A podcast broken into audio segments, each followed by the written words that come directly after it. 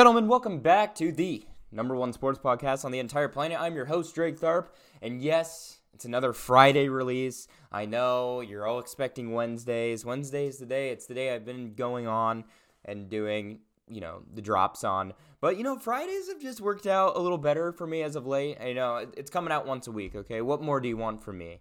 But, um, yeah, they've just been working out better. Um, not gonna lie, I get a little lazy sometimes, a little secret, but yeah. So we're we're dropping it another Friday here. I don't know if it, that's gonna be like how it's gonna be throughout from here on out, but uh, yeah, just one. You know, I'm just trying to get it once a week, just consistently. So, you know, as long as we're there, um, and you guys don't expect so much from me, we're all good.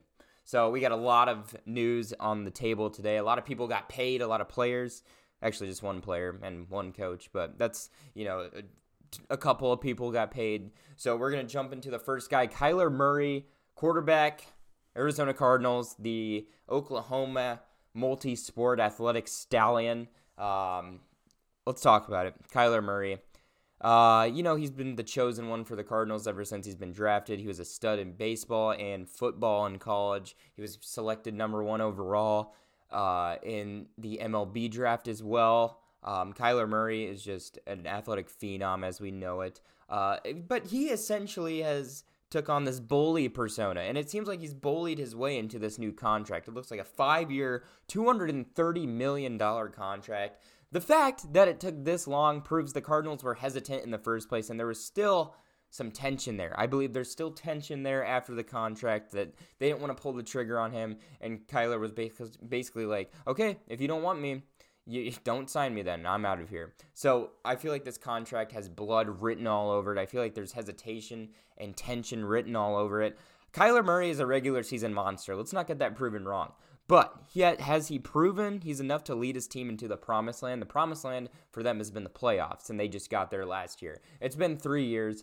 Guys like Patrick Mahomes, Josh Allen have proven their way into the playoffs within their second and third year. Kyler Murray was, you know, essentially in his third year and, you know, lost a wild card game to the Super Bowl champions, okay? Let's not forget they're in a very tough conference where two of the conference, you know, two of the teams there uh, essentially made the NFC title game. Okay, let's not forget that they have had all the receiving talent in the world, though. Uh, DeAndre Hopkins, Christian Kirk, Zach Ertz, uh, guys like that. AJ Green, you know, kind of stepped up there. And the front office has made numerous moves on both ends, picking up JJ Watt, uh, keeping Chandler Jones. Budda Baker has become a stud.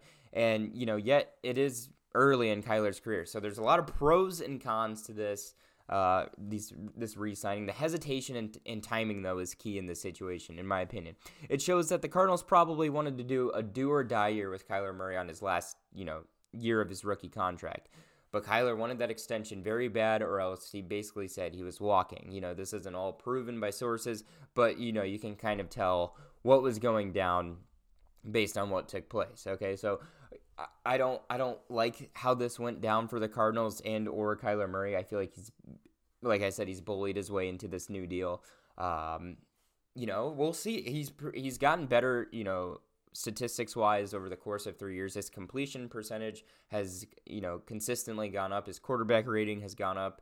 Uh, his passing yards, his uh, interception to touchdown ratio is is decent. Uh, his rushing his rushing yards are incredible. Uh, so Kyler Murray, regular season monster, but you know, proving in the playoffs, it's been tough for them. You know, the first two years they didn't make the playoffs. Uh, they had a great, they've had a great team around them, defensively and offensively. Uh, I feel like they could use you know a rushing talent a little more, but he has proven he's enough to lead his team into the playoffs. Is he enough to be elite and get him to a Super Bowl? We'll see.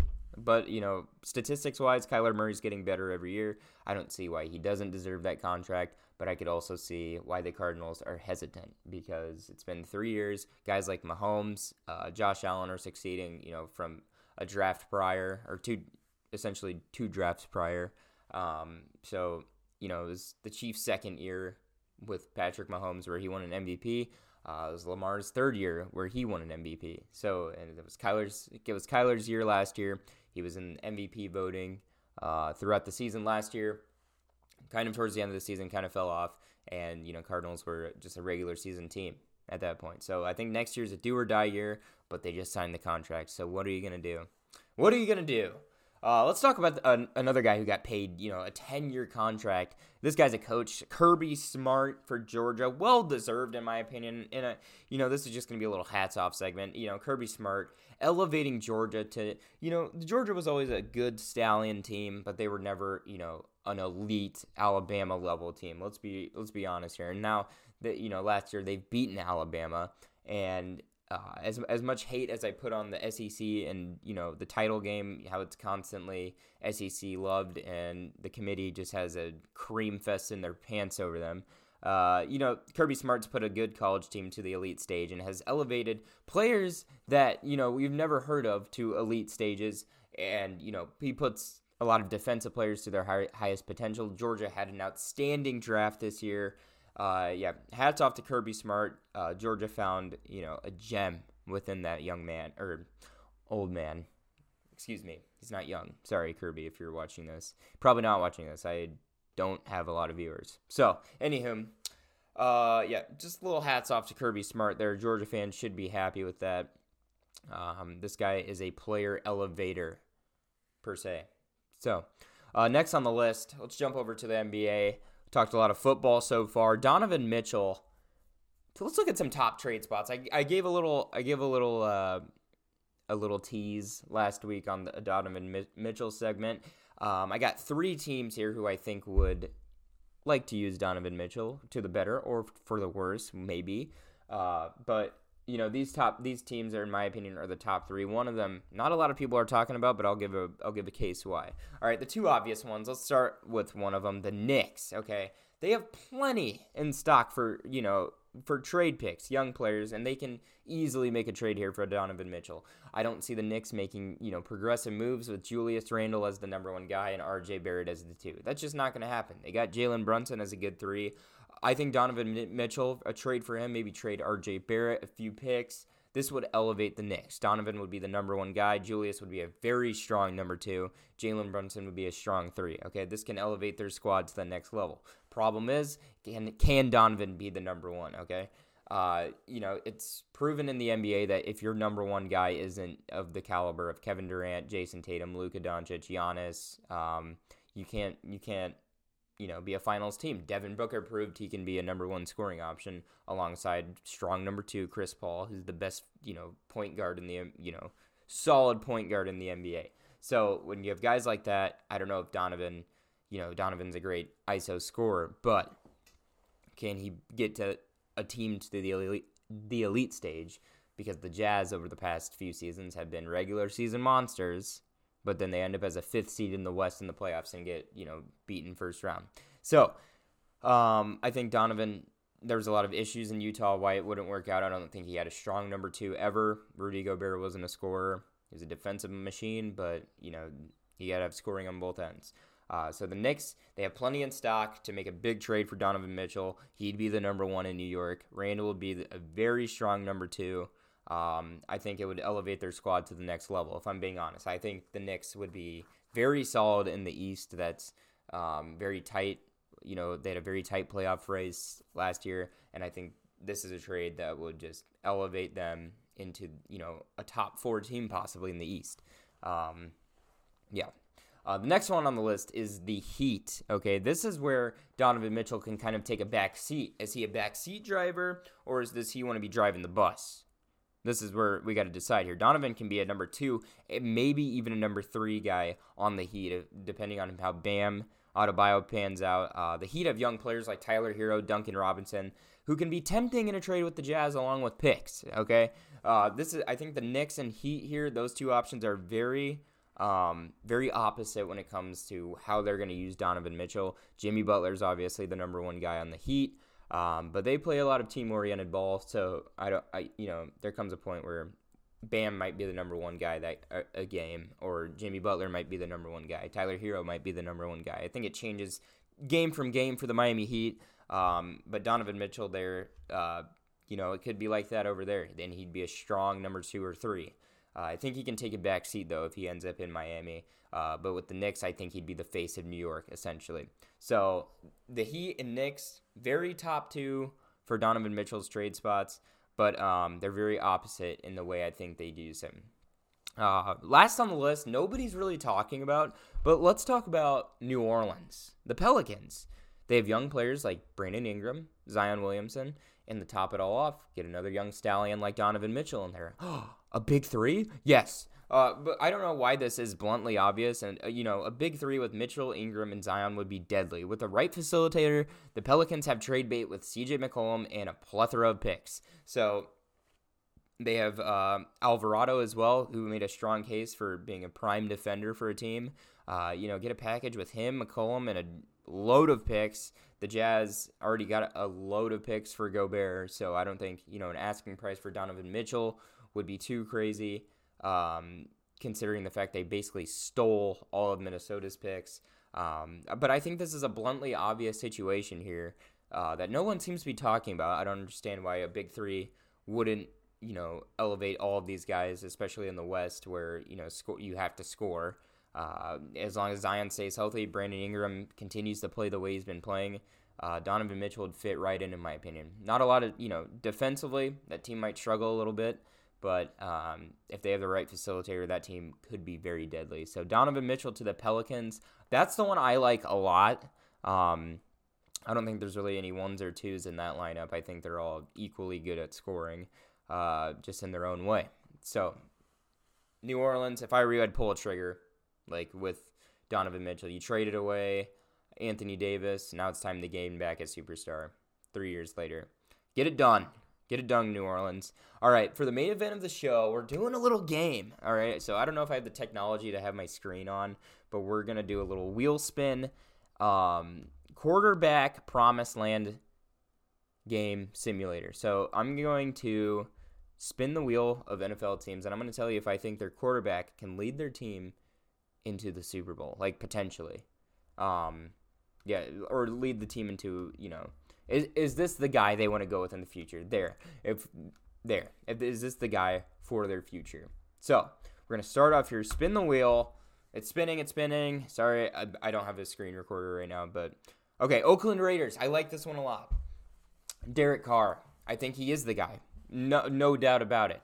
Uh, he just got his old college receiver Davante Adams back on the squad. Um, he, you know, over the past few years, I don't think the Raiders have had, you know, a chunk of receiving threats that uh, changed changed the game. Derek Carr has been consistently good throughout, you know, his time with the Raiders. He led them into the playoffs um, a few times. And at this point, you know, his stats are great. He was a contender for MVP earlier on in the season. Uh, Derek Carr has been putting up great numbers every single year, no matter who's on the receiving corps. The receiving corps has changed a lot, um, and he just adapts to the offense, uh, no matter who's on there, and he makes other guys better. Uh, an, an example, Bryan Edwards. I don't think we would have heard of this guy. He's the third receiver right now for the Raiders. I don't think we would have heard of this guy if it wasn't for Derek Carr. So Derek Carr, I think he is the guy for the Raiders, and I think he'll retire a Raider most likely. Spin the wheel again. Here we go. Arizona Cardinals. We just talked about it. Kyler Murray, like I said, uh, it's a do or die year. Even though he just signed the contract, um, I don't. I think you know if they don't go to the playoffs or get a or a playoff win, um, I think it's maybe time to move on from Kyler, or you know, maybe maybe not move on from him, but you know, change the way up of how they've been building their their team. They've got a lot of star players. Uh, they're kind of going all out. So I think it's a do or die year for Kyler, though. If you know the quarterbacks are going nuts right now. So, uh, like young quarterbacks are progressing faster than what they normally would. Let's just say that. And Kyler's not doing that. So, new team. Here we go.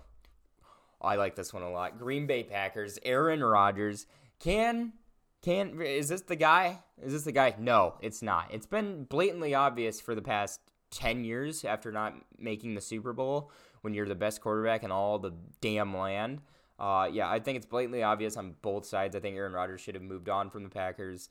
Um, they don't give him the materials he needs. Um, also, on the front office side, Aaron Rodgers hasn't, you know, shown up in playoff time. So uh, both sides, I don't understand how they worked it out in the slightest. Um, yeah, it beats me. I don't get it. I think it's just love on both sides and Aaron Rodgers being kind of a pussy. But you know, other than that, let's just be honest here. This is my bias as a Bears fan coming out completely, but I don't, I couldn't care less. Anywho, Ooh, I like this one a lot too. Philadelphia Eagles, Jalen Hurts. Uh, I like him. I like Jalen Hurts a lot. I think, you know, with the talent they've surrounded him with, um, you know, they just got DeVonta Smith. He's a rookie. Uh, Jalen Hurts was a fantasy football machine. Uh, th- he's a guy who can do it all. He led the Eagles to the playoffs. Um, they've progressively gotten better as you know time's gone on with him being the starter. Other than you know when Carson Wentz was, Carson Wentz kind of took a decline after his injury, an MVP studded year per se. But Jalen Hurts has stepped in and you know brought the Eagles back to playoff level. They're in the rebuilding stage at the same time too, but they still made the playoffs last year. Um, I like Jalen Hurts a lot. I think he's got great arm talent. He's a very underrated scrambler, and you know with a few more receiving threats, I think he can have a dark horse MVP year. All right, last one. Here we go. Okay. San Diego Chargers, Justin Herbert. I think this is obvious. Uh, Herbert's the guy, you know, for the next 15 years for the Chargers. Uh, his arm talent's incredible. Uh, you know, he can fit in windows that nobody else can. His uh, he may have the best accuracy in the NFL. Justin Herbert's a gem, and Chargers fans uh, expect a Super Bowl within the next 10 years. Let's just say that because Justin Herbert is that guy. Anywho, that is all for Drake's Corner, episode 42. Is that 42 already? Holy shit. Anywho, yeah, this was fun. This was a fun. I like doing this little game at the end. We'll probably do more of those. Um, i am gonna elevate my editing uh, skills so I can get it on the screen here. Uh, but anywho, thank you guys for watching. Uh, it was fun talking about sports as always. I love it. It's my thing. And uh, I will see you guys next time. Maybe next Wednesday. Maybe next Friday. Maybe next never. I don't know. We'll see.